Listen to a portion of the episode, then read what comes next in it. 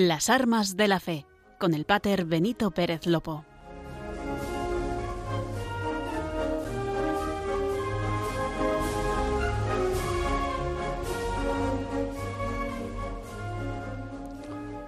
Muy buenas noches a todos los oyentes de Radio María. Comenzamos una nueva edición del programa de las Armas de la Fe. En la Radio de la Virgen, cada 15 días, podemos acercarnos un ratillo a la realidad y también a la pastoral del Arzobispado Castrense de España. Ya metidos en el mes de julio como estamos, deseamos que muchos de ustedes nos estén escuchando mientras pasan unos días de vacaciones con sus familias, con sus amigos. Pero queremos hacernos muy, pero que muy cercanos a todos los oyentes que en estos momentos están atravesando un duro momento de soledad. Nunca se sientan solos.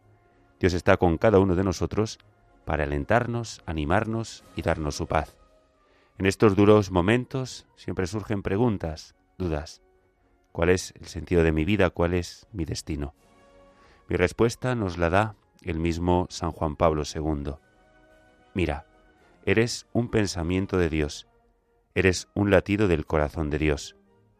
Afirmar esto es como decir que tenemos un valor, en cierto sentido, infinito, que contamos para Dios en nuestra irrepentible individualidad porque no somos la suma de nuestras debilidades y fracasos, sino la suma del amor de Dios y de nuestra capacidad de conversión.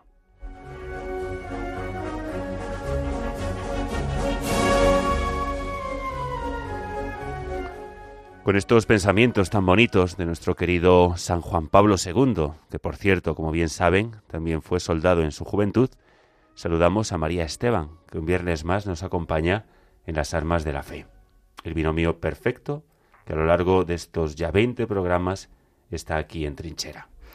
Buenas noches, Pater. Qué buen consejo nos das, como siempre. Y bueno, además de este precioso pensamiento, los que también nos acompañan ya en nuestro programa número 20 son nuestros queridos oyentes, a los que mandamos un cariñoso saludo. Los más antiguos de Radio María, que están aquí semanalmente, quincenalmente o mensualmente, pero año tras año, nos dirán que no es nada. Pero bueno, a nosotros nos hace mucha ilusión.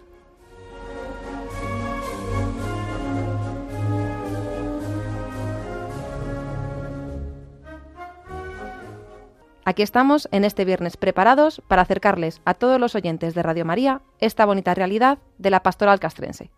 Pero si a lo largo de estos viernes ustedes nos pueden escuchar, es porque desde los controles están auténticos genios que camuflan nuestra torpeza con rapidez y elegancia.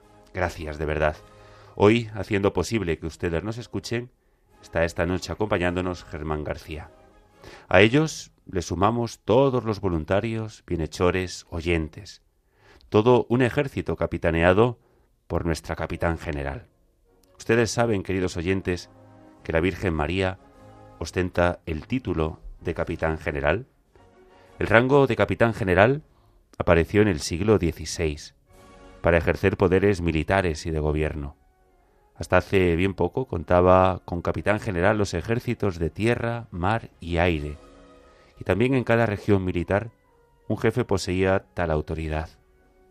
Constitucionalmente hablando, este cargo hoy en día es competencia única y exclusiva del rey, por su condición de jefe del Estado y mando supremo, aunque lo puede conceder con un carácter meramente honorífico a otros militares.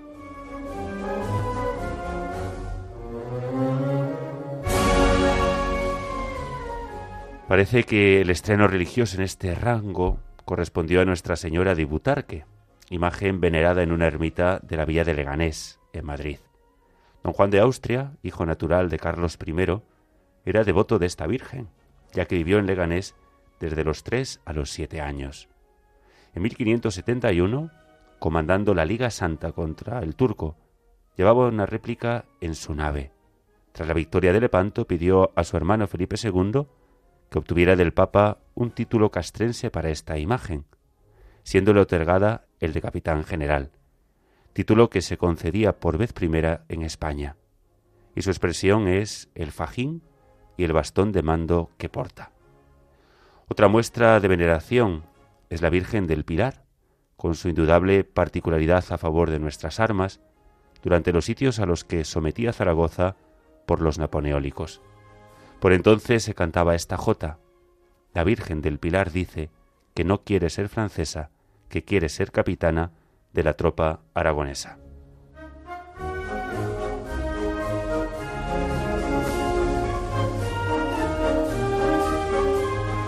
Así, en el transcurso del primer sitio, el 26 de junio de 1808, la Junta de Autoridades acordó la siguiente fórmula. Juráis, valientes y leales soldados de Aragón, el defender nuestra santa religión, nuestro rey y nuestra patria, sin consentir jamás el yugo del infame gobierno francés, ni abandonar a vuestros jefes y esta bandera protegida por la Santísima Virgen del Pilar, nuestra patrona? Siempre en mi corazón tú serás mi capitana.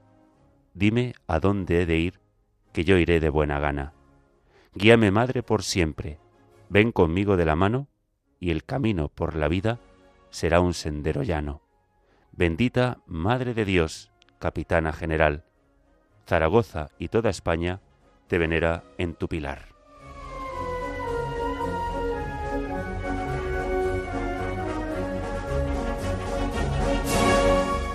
Son muchas, queridos amigos, las advocaciones que tienen concedido este título castrense, no podemos señalarlas todas. A ella nos encomendamos, y más que les pese a algunos, España fue, es y será tierra de María. Pero nos ponemos de una manera muy especial a los pies de la Virgen del Pilar. A ella queremos encomendar el alma de don Pedro Alfonso Casado, el teniente coronel de la Guardia Civil, a quien el pasado viernes hirió un hombre atrincherado en Santovina de Pisuerga, Valladolid, y que falleció este martes. Desde el viernes se debatía entre la vida y la muerte, pero ya en las últimas horas su estado físico se fue deteriorando, llegando a una situación irreversible. Perico, así era como lo conocían sus amigos y compañeros, mandaba la Unidad Especial de Intervención, la UIE, equiparable a los GEOS de la Policía Nacional y preparada para desplegarse ante situaciones de gran peligro. De Valdemoro, donde la unidad de intervención especial tiene su base, salió con destino a su última misión. A las ocho y cuarto, un disparo realizado a ciegas desde dentro de la vivienda, a través de la puerta cerrada, alcanzó al teniente coronel en la cabeza, atravesándole el casco. Los que te conocen, escribía una de sus compañeras, se preguntarán cómo un teniente coronel de la unidad más elitista de la Guardia Civil estaba en primera línea. Tu humildad hace grande la palabra líder. Te mando toda mi fuerza, Perico. Ánimo, tú puedes. Un portavoz oficial de la Guardia Civil, cuando comunicaba su fallecimiento, resume lo que podría ser un bonito epitafio. Con Perico todo el mundo se llevaba bien el servicio, la entrega y el coraje de nuestras fuerzas armadas y cuerpos de seguridad del Estado es la garantía para que todos nosotros vivamos en libertad. Descansa en paz, compañero, que el Señor de la vida y la esperanza, fuente de salvación y paz eterna, te dé la vida que no acaba en feliz recompensa por tu entrega.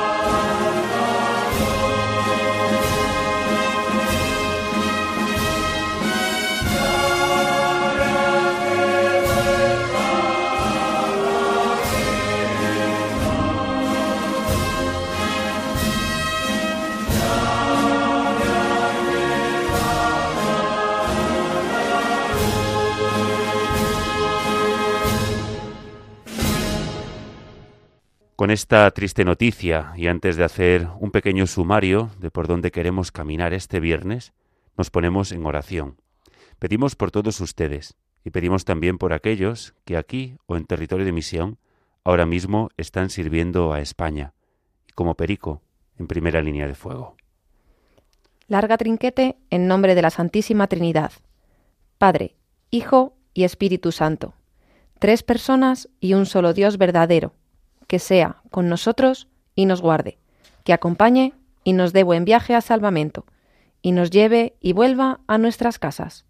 Y con las presentaciones iniciales nos metemos en materia en esta nueva edición del programa de las armas de la fe. El mes de julio es un mes pues muy movido en el Ministerio de Defensa. También es un mes muy emocionante para todas las academias de oficiales y suboficiales, donde los alumnos que se prepararon los últimos años en las respectivas escuelas y academias reciben los reales despachos, donde se convierten en suboficiales y oficiales de los respectivos ejércitos tierra, mar y aire. Los últimos en recibirlo serán los de la Academia Central de la Defensa. ¿Se acuerdan de nuestras últimas invitadas? Pues sí, ellas recibirán el despacho de teniente enfermera. En este programa de las armas de la fe queríamos dedicárselo a la Armada Española. Ellos en julio también están de fiesta. Esta semana llega el buque escuela Juan Sebastián Elcano para vestir con más galas, si cabe, el puerto de Marín en la escuela naval, donde además de recibir el despacho los nuevos tenientes marinos, el próximo 16 de julio celebran su patrona la Virgen del Carmen. Invitamos a todos los oyentes a que se pongan cómodos. Navegaremos por la historia de la Armada, y lo haremos de la mano de la música.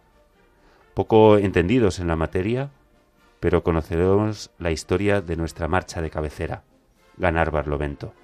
Continuaremos ahora que se está poniendo el sol con la bonita historia de la oración del ocaso. Como colofón, llegaremos a la salve marinera. Conocer su historia nos llevará a acercarnos, o al menos, a sentir la presencia de la estrella de los mares, Estela Maris, es uno de los nombres de la Virgen María, procedente de la interpretación de un pasaje del Antiguo Testamento. Será en la sección Bajo la bandera de Jesús donde María Esteban nos acercará a ella, nuestra estrella de los mares y puerto seguro de salvación, nuestra Madre, la Virgen del Carmen, patrona de la Armada. Con esto solo nos queda decirles que nos pueden seguir a través de la radio, pero también a través de la página web de radiomaria.es. Y como siempre les recordamos que si nos quieren dejar un, comentario o sugerencia, pueden escribirnos enviando una carta aquí a los estudios de Radio María, en Paseo Lanceros número 2, 28024 de Madrid. Estaremos muy contentos de atenderles. Les repito de nuevo la dirección. Paseo Lanceros número 2, 28024 de Madrid. Gracias por quedaros con nosotros. Están escuchando las armas de la fe.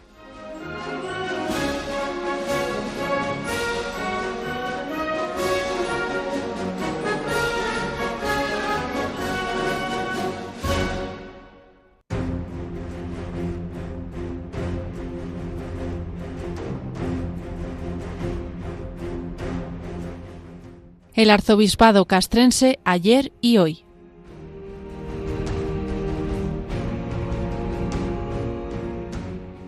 En este mes de julio, donde entre otras efemérides importantes, como anunciábamos, celebramos el Día del Carmen. Y por nuestro cariño a la Armada y también a todas las gentes de la mar, queremos bucear un poco por la historia de la Armada y traerles tres grandes himnos. Uno de ellos es con el que abrimos todos los días nuestro programa de las armas de la fe. La marcha se conoce como Ganando a Parlamento y es a día de hoy la marcha militar más emblemática de la Armada Española y también de nuestro programa de las armas de la fe. Su autor fue Ramón Sáez de Adana, primer director de la banda del batallón del Ministerio de Marina. En su Historia de la Música Militar Española y Uniformes, Ricardo Fernández de la Torre explicaba lo que calificaba como la peripecia de la historia de este inmortal título. Su autor, el cántabro de Castro Urdiales, Ramón Sae de Adana Lauzurica, la compuso por pura casualidad. En el origen de esta composición tuvo un gran componente el enorme sentido de la responsabilidad de Sáez de Adana y su temor a cometer cualquier injusticia. Siendo capitán director músico de segunda, Sáez de Adana se convirtió en el primer director de la banda sinfónica del batallón del Ministerio de Marina de Madrid, conocido desde 1968 como Agrupación de Infantería de Marina de Madrid, Agrumaz, en su fundación en 1950. Fue una unidad que tuvo su primera actuación en el Paseo de la Castellana de Madrid el 1 de abril de 1951, en el desfile de la Victoria. En 1965, a Sáez de Adana le llegó por vía confidencial la noticia de que iba a formar parte del jurado de un concurso de marchas militares. La finalidad del concurso era dotar a la Armada de marchas, por decirlo así, propias, ya que en la década de los 70 del siglo pasado la Armada no contaba con un repertorio abundante de marchas para los distintos actos militares. Por ello, la oficina de prensa del Ministerio de Marina convocó el ya citado concurso de marchas el 11 de diciembre de 1965, mediante una resolución que fue publicada por el Diario Oficial del Ministerio de Marina del 20 de diciembre. El concurso tenía un premio de 50.000 pesetas para el ganador. El plazo de presentación de obras finalizaba el 1 de marzo de 1966. Los autores solo disponían de 70 días, pero a pesar de lo cual se presentaron muchas composiciones. El jurado estaría integrado por dos jefes de la Armada y tres vocales músicos. Las bases señalaban, asimismo, que el autor de la marcha premiada conservaría sus derechos como tal para toda reproducción o ejecución no realizada por la Marina. Saed de Adana eludió ser parte del jurado presentándose al concurso. A Fernández Latorre le explicó el propio Saed de Adana su reacción al saber que formaría parte del jurado. Me contó hace unos años que le aterró la gran responsabilidad que iba a contraer y que la idea de proceder desacertadamente le impidió conciliar el sueño durante varias noches. ¿Cómo librarse de la comprometedora designación? La disciplina hacía inviable cualquier excusa. ¿Qué partido tomar? Por fin, un día le vino a la mente la solución a su problema. Había hallado lo que se consideraba un truco perfecto. Presentarse al concurso con una marcha compuesta expresamente para esta ocasión. Ello le hacía incompatible con toda legalidad con su designación como miembro del jurado. El músico cántabro no había compuesto ninguna marcha militar. El caso es que, aunque había ingresado en el cuerpo de directores músicos de la Armada, 23 años antes, Saez de Adana nunca había compuesto una marcha. Con anterioridad a su destino en el Batallón de Infantería de Marina, en 1948, había dirigido las bandas municipales de Castrurdiales y de Santander, y también las corales de ambas ciudades. Saez de Adana se puso manos a la obra y compuso su marcha con rapidez fue sin duda un momento de inspiración. El propio autor reconocía, según Fernández Latorre, que sonó la flauta por casualidad. El 31 de mayo de 1968, el jurado del concurso eligió Ganando Barlovento como marcha ganadora. Pero, ¿qué es ganar Barlovento? Ganar Barlovento es avanzar en el eje del viento. En el argot marinero, Barlovento es el lado por el que viene el viento, y si tu barco velero quiere ir en esa misma dirección, pues no hay un viento mejor. Lo malo es cuando queremos ir hacia donde viene el viento. En esta situación tan frecuente son necesarias una serie de maniobras que eluden enfrentarse directamente al viento contrario, pero que con ángulos, alternativamente, van aproximándose al destino final. Esas maniobras constituyen el objetivo propuesto, ganar Barlovento. Para nosotros, ganar Barlovento es una elección de vida. Algunas veces estamos tentados a virar en redondo, ya que darle la popa al viento sería lo más fácil. Pero eso queremos dejarlo, queridos oyentes, para cuando rindamos viaje. De momento, con la ayuda de Dios, habrá que seguir ganando Barlovento.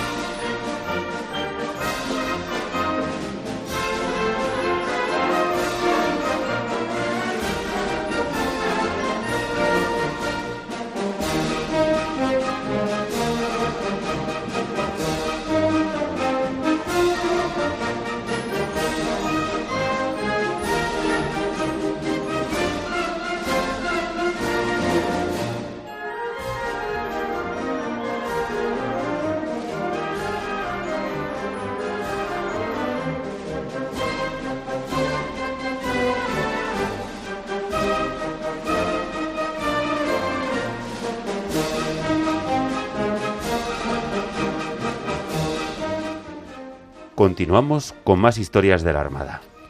Vamos a contarles lo que antaño se conocía como oración de la noche de la Marina Española. A día de hoy se conoce como oración al ocaso, pues se suele cantar al ponerse el sol. Pero antes de seguir, leamos su breve letra. Tú que dispones de viento y mar, haces la calma la tempestad.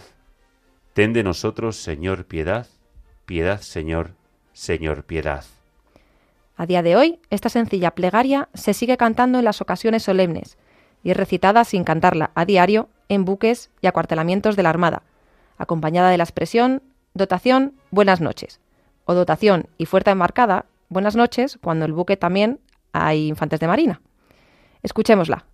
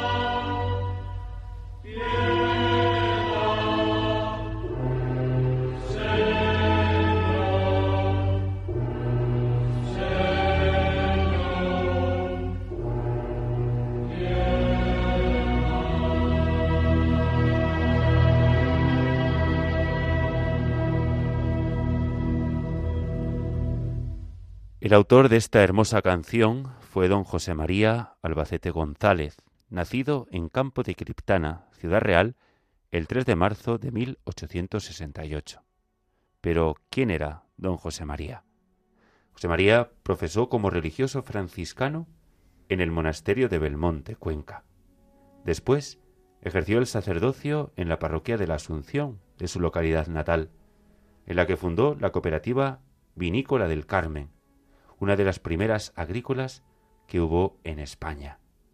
El 8 de mayo de 1898, unos meses antes de que España perdiese la guerra de Cuba, José ingresó por oposición como capellán segundo en el hoy desaparecido cuerpo eclesiástico de la Armada. El 8 de mayo de 1898, unos meses antes de que España perdiese la guerra de Cuba, José ingresó por oposición como capellán segundo en el hoy desaparecido cuerpo eclesiástico de la Armada, siendo destinado a la Escuela de Condestables de San Fernando, Cádiz. Poco después estuvo embarcado en los cruceros Lepanto y Pelayo, del que todavía era capellán en 1905, así como en la entonces ya veteranísima corbeta Villa de Bilbao y en el acorazado España. También estuvo destinado en, Ferrol, en la Infantería de Marina, en 1916 asciende a capellán primero, lo que equivale al rango de teniente de navío, capitán del ejército.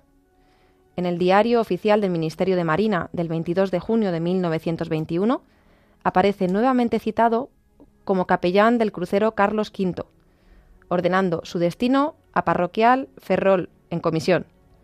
Se supone que se refiere a la parroquia castrense de San Francisco. El mismo diario con fecha de 4 de julio de 1921, informó de su ascenso a capitán mayor, equivalente al rango de capitán de corbeta, comandante. Se le concedió la cruz de la Orden de San Hermenegildo el 30 de julio de 1923. Llegó a convertirse en vicario de segunda, equivalente al rango de capitán de fragata, teniente coronel. Poco después de que el gobierno republicano disolviese el cuerpo eclesiástico, Don José se retiró el 3 de marzo de 1932, con 64 años, tras servir a España en la Armada durante 34 años. Falleció en Ferrol el 28 de enero de 1955, a los 86 años. La oración de la noche habría sido compuesta por don José a modo de plegaria militar, a finales de la primera década de 1900. Así pues, Es una canción que lleva más de un siglo entonándose en los buques y acuartelamientos de la Armada cuando se pone el sol.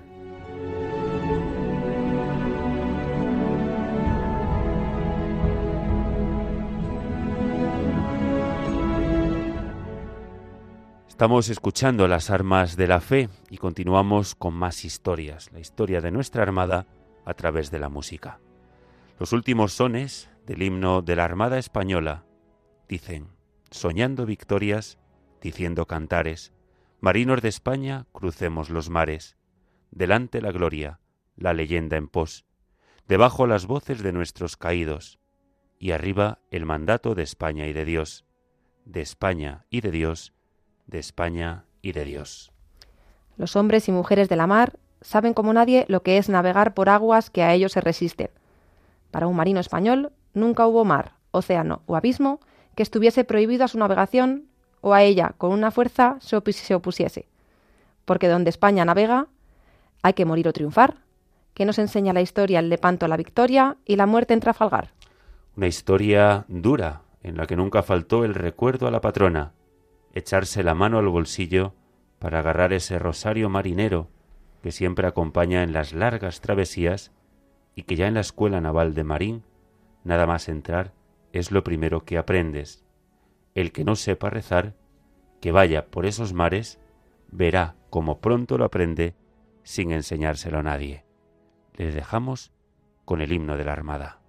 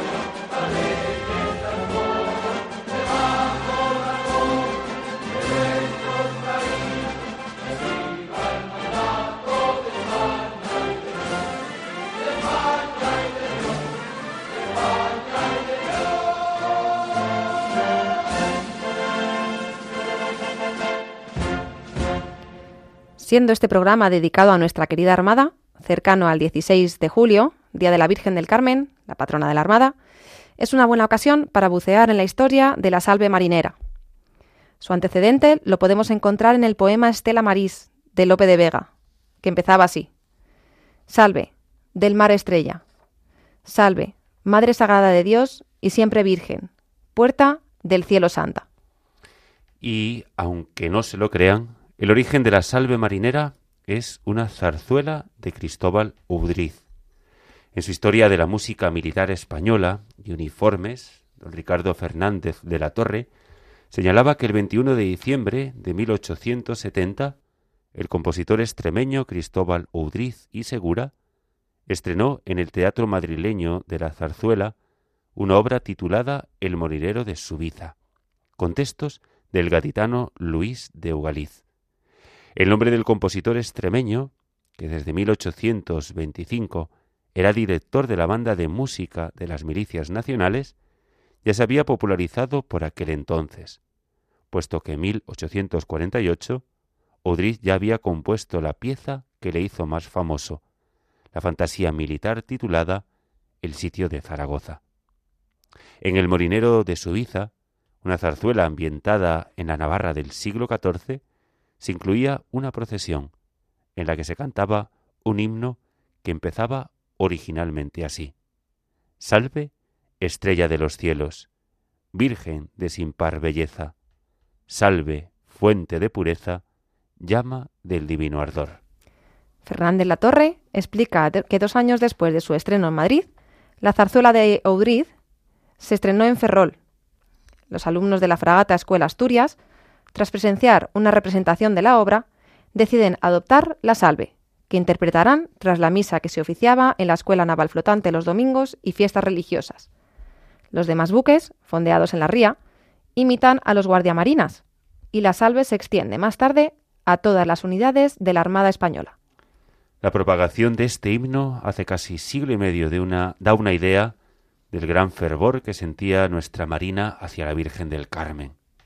Unas décadas más tarde, esa devoción se hizo oficial. El 19 de abril de 1901 se proclamaba de manera definitiva a la Santísima Virgen del Carmen, patrona de la Marina de Guerra. El Ministerio de Marina encargó al director músico Camilo Pérez Monjor que la Infantería de Marina, un trabajo de investigación sobre los cantos de la Armada en el Museo Naval, de cuya sección fue nombrado jefe. En esta etapa llevó a cabo la revisión de la salve marinera, de Udrid y de la instrumentación oficial de las músicas de la Marina de Guerra. Más adelante, la letra fue adaptada por Mariano Méndez Vigo. Fijemos nuestra mirada en la Virgen, Madre de Dios, que es faro, luz y guía de la vida cristiana. Alabemos e invoquemos su nombre sobre los que tan duramente trabajan en la mar y sirven con abnegación a la patria en la armada. Unamos nuestras voces y sentimientos a todos los hombres y mujeres que durante siglos han implorado la protección de la Virgen del Carmen con estos versos. Eres la perla más bella que oculta los mares, lucero de la aurora, consuelo del que llora, puerto seguro de nuestra salvación.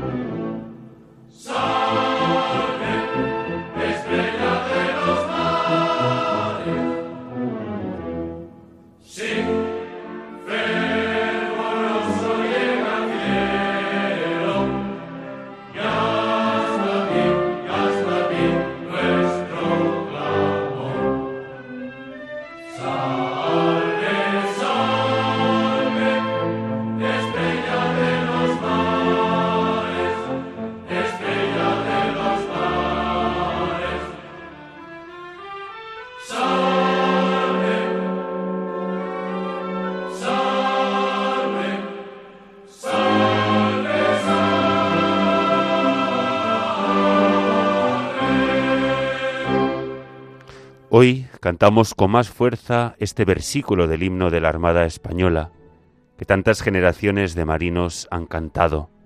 En la rosa de los vientos me crucifico por ti. En él, queridos oyentes, están sintetizados todos los sacrificios, sentimientos, noches oscuras, mares bravíos, puertos sin espera, que los hombres y mujeres de la mar llevan como un tatuaje en el corazón en su defensa de España por los caminos del mal. Ellos, desde hace muchos siglos, viven la experiencia íntima de sentirse ayudados por la estrella de los mares, que al otro lado del Mare Nostrum, en el Monte Carmelo, es luz imperecedera que nos lleva siempre al puerto seguro de nuestra salvación. Jesucristo, Hijo de Dios vivo. Es por eso que desde la lejanía de los tiempos resuenan como un eco en las costas hispanas el nombre de María, Madre del Divino Amor. Su nombre quedó para siempre grabado en la multitud de capillas e iglesias costeras y en las popas y costados de muchas de nuestras embarcaciones.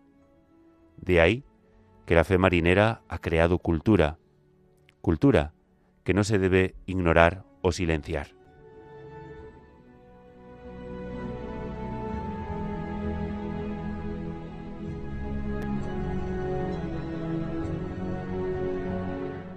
El que no sepa rezar, vaya por esos mares, verá cómo lo aprende sin enseñárselo a nadie.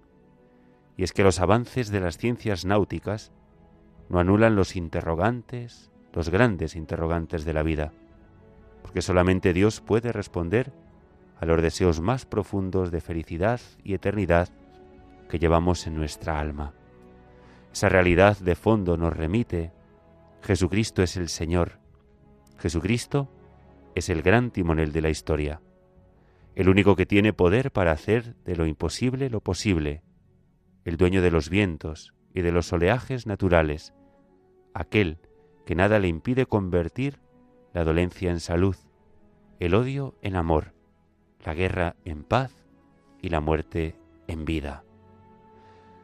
La entrañable iconografía de la Virgen del Carmen representa a una madre con un niño en los brazos, ofreciéndonos su santo escapulario, ese signo visible de la salvación y protección divina y que durante siglos ha sido portado por tantos devotos.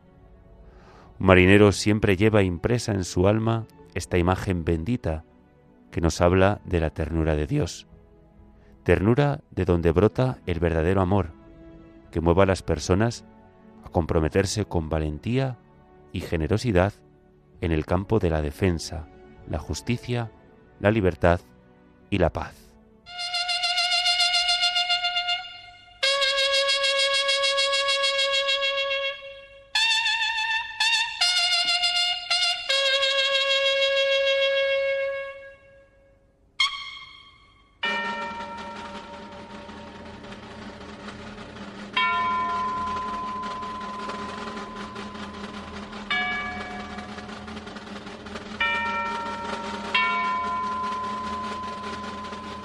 Bajo la bandera de Jesús.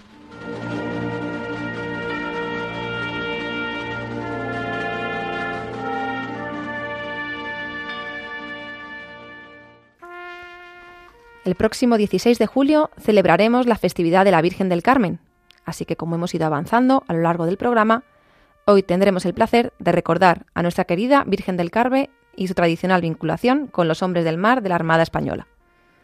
Nuestra Señora del Carmen es la denominación común que recibe Santa María del Monte Carmelo, una de las diversas advocaciones de la Virgen María.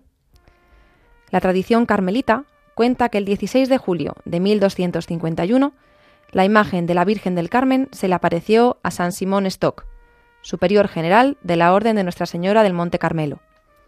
Esta orden fue fundada por unos hombres que se habían retirado a vivir al Monte Carmelo en Israel, cerca de la ciudad de Haifa. La Virgen del Carmen entregó a San Simón sus hábitos y el escapulario, uno de los más notables signos del culto mariano carmelita.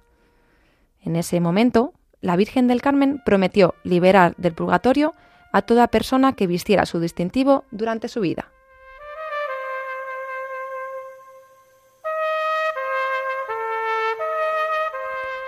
La declaración oficial de su patronazgo se hace efectiva por Real Orden el 19 de abril de 1901.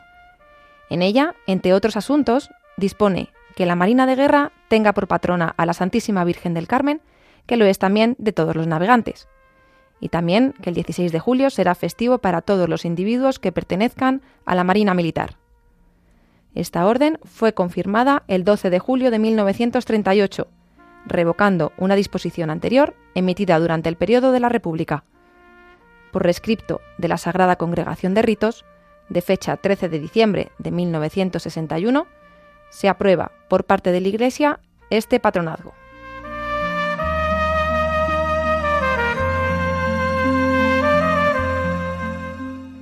Lo cierto, sin embargo, es que no siempre fue la Virgen del Carmen la patrona de la Armada Española. La devoción de la Armada hacia la Virgen se va desplazando desde la del Rosario hacia la del Carmen. La Virgen del Rosario fue la patrona de la Armada desde Lepanto hasta 1901. Actualmente se mantiene la tradición de embarcar su imagen en el Juan Sebastián del Cano durante los cruceros de instrucción. De la página de la Venerable y Real Hermandad de Nuestra Señora Coronada de San Fernando, en Cádiz, que celebró su primer cabildo el 24 de agosto de 1698, se encuentra esta interesante información. La devoción carmelitana y marinera tiene dimensión oceánica y se remonta al siglo XVI. Fue introducida por los padres carmelitas, que como capellanes embarcaban las expediciones americanas. Dos singulares marinos están estrechamente vinculados a esta veneración y culto a la Virgen del Carmen. En primer lugar, el teniente general don Antonio Barceló y en segundo lugar, don Juan José Navarro de Viana y Búfalo, capitán general de la Armada y su primer director general. Marqués de la Victoria, bizarro militar, brillante marino de sólida piedad e ilustrada religión, adornado de grandes virtudes, fue un gran devoto de la Virgen del Carmen desde su corta edad. Gracias a su denodado empeño en 1769, se traslada el cuerpo de Marina de la ciudad de Cádiz a la villa de la Real Isla de León, hoy ciudad de San Fernando. El marqués de la Victoria asistía a los cultos carmelitanos y a presidir la salve que todos los sábados se celebraba en este convento, acompañado de su séquito oficial y del pueblo llano, trasladándose desde su casa en la plazuela de las Tres Cruces, lo que es hoy la Alameda Moreno Guerra. Acaecida su muerte el 5 de febrero de 1772, a los 84 años, dispuso en su testamento que a su muerte, sin pompa de aparato militar, fuese trasladado en un coche a la iglesia convento de religiosos de Nuestra Señora del Carmen, descalzos, para ser enterrado en ella. De acuerdo con su última voluntad, fue enterrado en la bóveda principal en la iglesia del Carmen.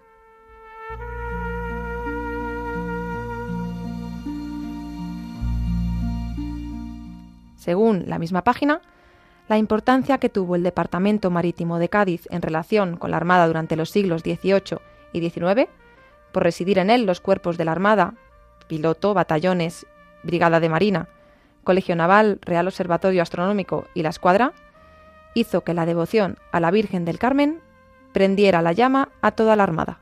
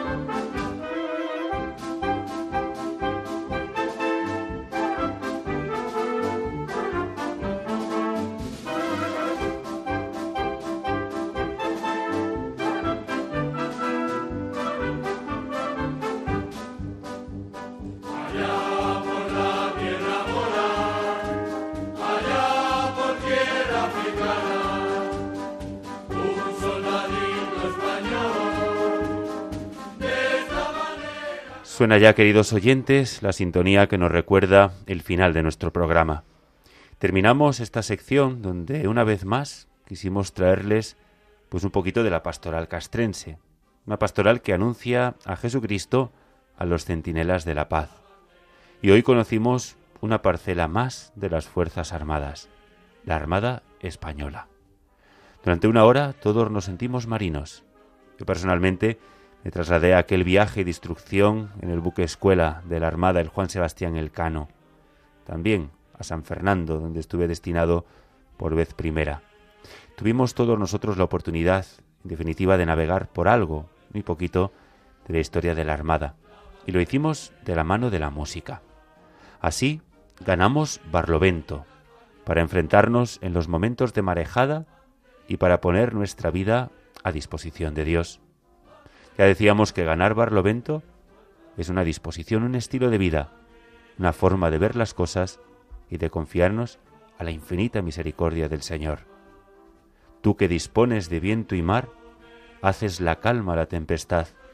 Ten de nosotros, Señor, piedad, piedad, Señor, Señor, piedad. Conocíamos la historia de esta preciosa oración que se sigue cantando en todos los buques y dependencias de la Armada al arriar bandera. Además, en los buques tras la oración, el comandante se dirige a la tripulación con un dotación buenas noches. Por último, en Bajo la bandera de Jesús, María Esteban nos trajo a la Santísima Virgen del Carmen. Volvemos a recordarles que pueden volver a escuchar este programa en el podcast de Radio María o en la web de radiomaria.es. Y si nos quieren dejar algún comentario o sugerencia, nos pueden escribir una carta a los estudios de Radio María en Paseo Lanceros número 2, 28024 de Madrid. Estaremos muy contentos de atenderles. Les recuerdo la dirección, Paseo Lanceros número 2, 28024 de Madrid. Continuamos la programación de Radio María con sus informativos. Nosotros nos volvemos a escuchar el próximo viernes 22 de julio a las 9 de la tarde, a las 8 en Canarias. Hasta entonces, como no puede ser de otra manera, les damos las gracias de corazón por acompañarnos y les pedimos que no dejen de rezar por este pequeño gran equipo, María Esteban y un servidor. Damos las gracias a Germán García, que nos acompañó desde los controles. Ustedes, oyentes de las armas de la fe, ustedes marinos de España, remad mar adentro, sin tener miedo al oleaje impetuoso y a los vientos adversos, a los valores cristianos y a las tradiciones castrenses seculares.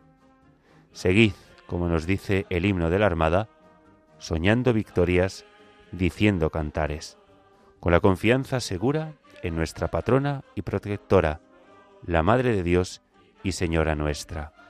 En tierra o mar, disfrutad con lo bueno, verdadero y hermoso que hay en la vida, pues todo ello es presencia amorosa de aquella que es la perla más bella que oculta los mares, lucero de la aurora, consuelo del que llora, horizonte de salvación, oh Virgen del Carmen. Recuerden, próximo programa, si Dios quiere, el viernes 22 de julio a las 9 de la noche, las 8 en Canarias. Y hoy nos despedimos en este viaje que hicimos montados en nuestro buque y lo hacemos como lo hacen en la mar.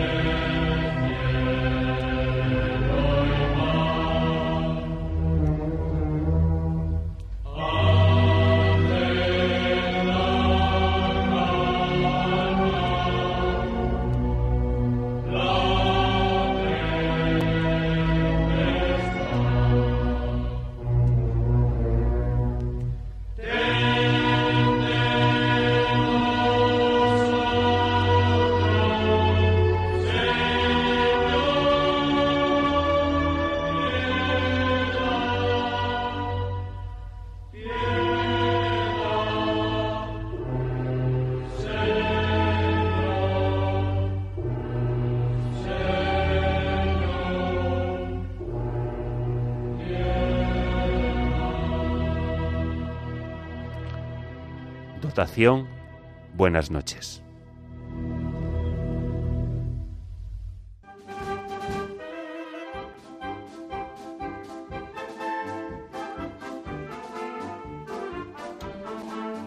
Han escuchado Las Armas de la Fe con el Pater Benito Pérez Lopo.